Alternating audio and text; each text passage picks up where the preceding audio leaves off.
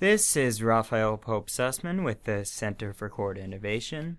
This podcast is part of a series of dispatches from the Court's Community Engagement and Innovative Practices in a Changing Landscape Symposium held in Anaheim in December twenty fifteen. The conference focused on justice reforms, including recent developments in California, Public Safety Realignment, and Proposition forty-seven. Public safety realignment refers to changes brought about by twenty eleven legislation that shifted responsibility for certain populations of offenders from the state to the county level. Proposition forty-seven, a ballot initiative passed by referendum in twenty fourteen, reclassified certain low-level felonies as misdemeanors. I hope you enjoy listening.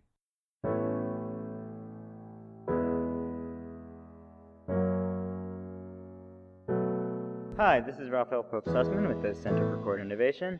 I'm sitting here with Brendon Woods, Chief Public Defender for Alameda County. Brendon, thank you for speaking with me today, and sure. Welcome. Thank you.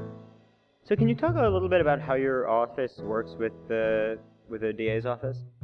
Yeah, so I guess it depends on what we're talking about with regards to working together.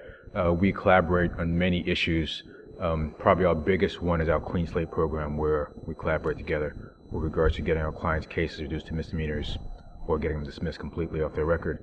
Um, and then one of our big collaborations was about a year and a half ago, two years ago, we started our Veterans Treatment Court. That took a real collaborative effort between the D A, um, Public Defender, Probation, Sheriff's Office, and the courts, and that's really a great program we started. How do you balance those partnerships with the need to zealously represent the interests of your clients? Well, I think always at the forefront and at the very beginning is the zealous advocacy that never goes away, and that's always the case. Where we collaborate is where we can see there will be a benefit for our clients. But you know, a lot of that collaboration takes place every day, it takes place during pretrial conferences, takes place with regards to resolution cases, but one or resolving cases. But once we get past that, then we know we're going to be litigating a case in trial. It's all about advocacy, and even with the collaboration, it's all about advocacy. We're always putting our clients first. How do you talk to your clients about opportunities for diversion? Oh, so I think that's great. Uh, anytime we have a client where they can hopefully avoid having a criminal conviction on their record by completing a program or doing some sort of diversion, we completely advocate for that. Because once you get that conviction on your record, it turns into this horrible cycle. Once you get that conviction with probation, it turns into a horrible cycle. So if we can get our clients some sort of diversion or treatment program, and they avoid having a felony record, it's just critical. And um, you know, at least in Alameda County, probation is, in some ways, I don't like to call this, but a real setup, because once you go down that path, once you're on probation, you don't have the same right you do as if you weren't. You have the search clauses. You don't have the right to a trial when you violate. It's just such a terrible downfall. So we really try to avoid that if we can, especially if diversion is an opportunity.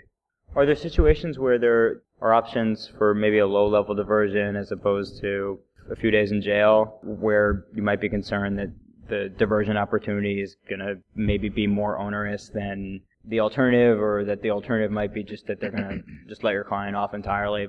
You know, there, there aren't many diversion programs where I would say I am concerned about that. But um, if there's a diversion program and they're talking about some sort of considerable amount of jail time, if a client fails the diversion program, then I'm not going to agree to that. That that's a problem. Uh, we've got to stop going towards that model where if a client does not complete this program, they will be hammered. Uh, hammers don't work, especially now criminal justice system. They just don't work. And do you think a lot of that comes from sort of public fear? That it's public fear, and it's the old school way of thinking, and we've got to stop thinking that way. It's all about rehabilitation and incentives as opposed to hammers. Where do public defenders fit into this national conversation about justice reform? I think it's incumbent upon us as public defenders to direct and drive the conversation, because we're the ones who are advocating and representing our clients. Um, we should be the loudest voice at the table. Have you seen particular changes after Prop forty-seven in California? How has that changed the way that your office works and, and the kinds of outcomes you're seeing for your clients? So primarily with my office, we do a lot of focus on Prop forty-seven with regards to the record remedies and getting our clients into court, getting the cases reduced to misdemeanors and getting them um, dismissed. That That's the biggest bulk that we focus on right now.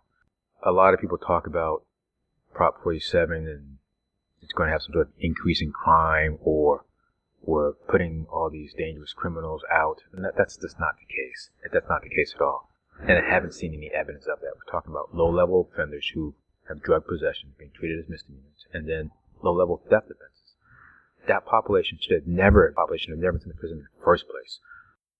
This is Raphael Pope-Sussman of the Center for Court Innovation, and I've been speaking with Brendon D. Woods, Chief Public Defender for Alameda County. For more information on the Center for Court Innovation, visit w w w dot court innovation dot org.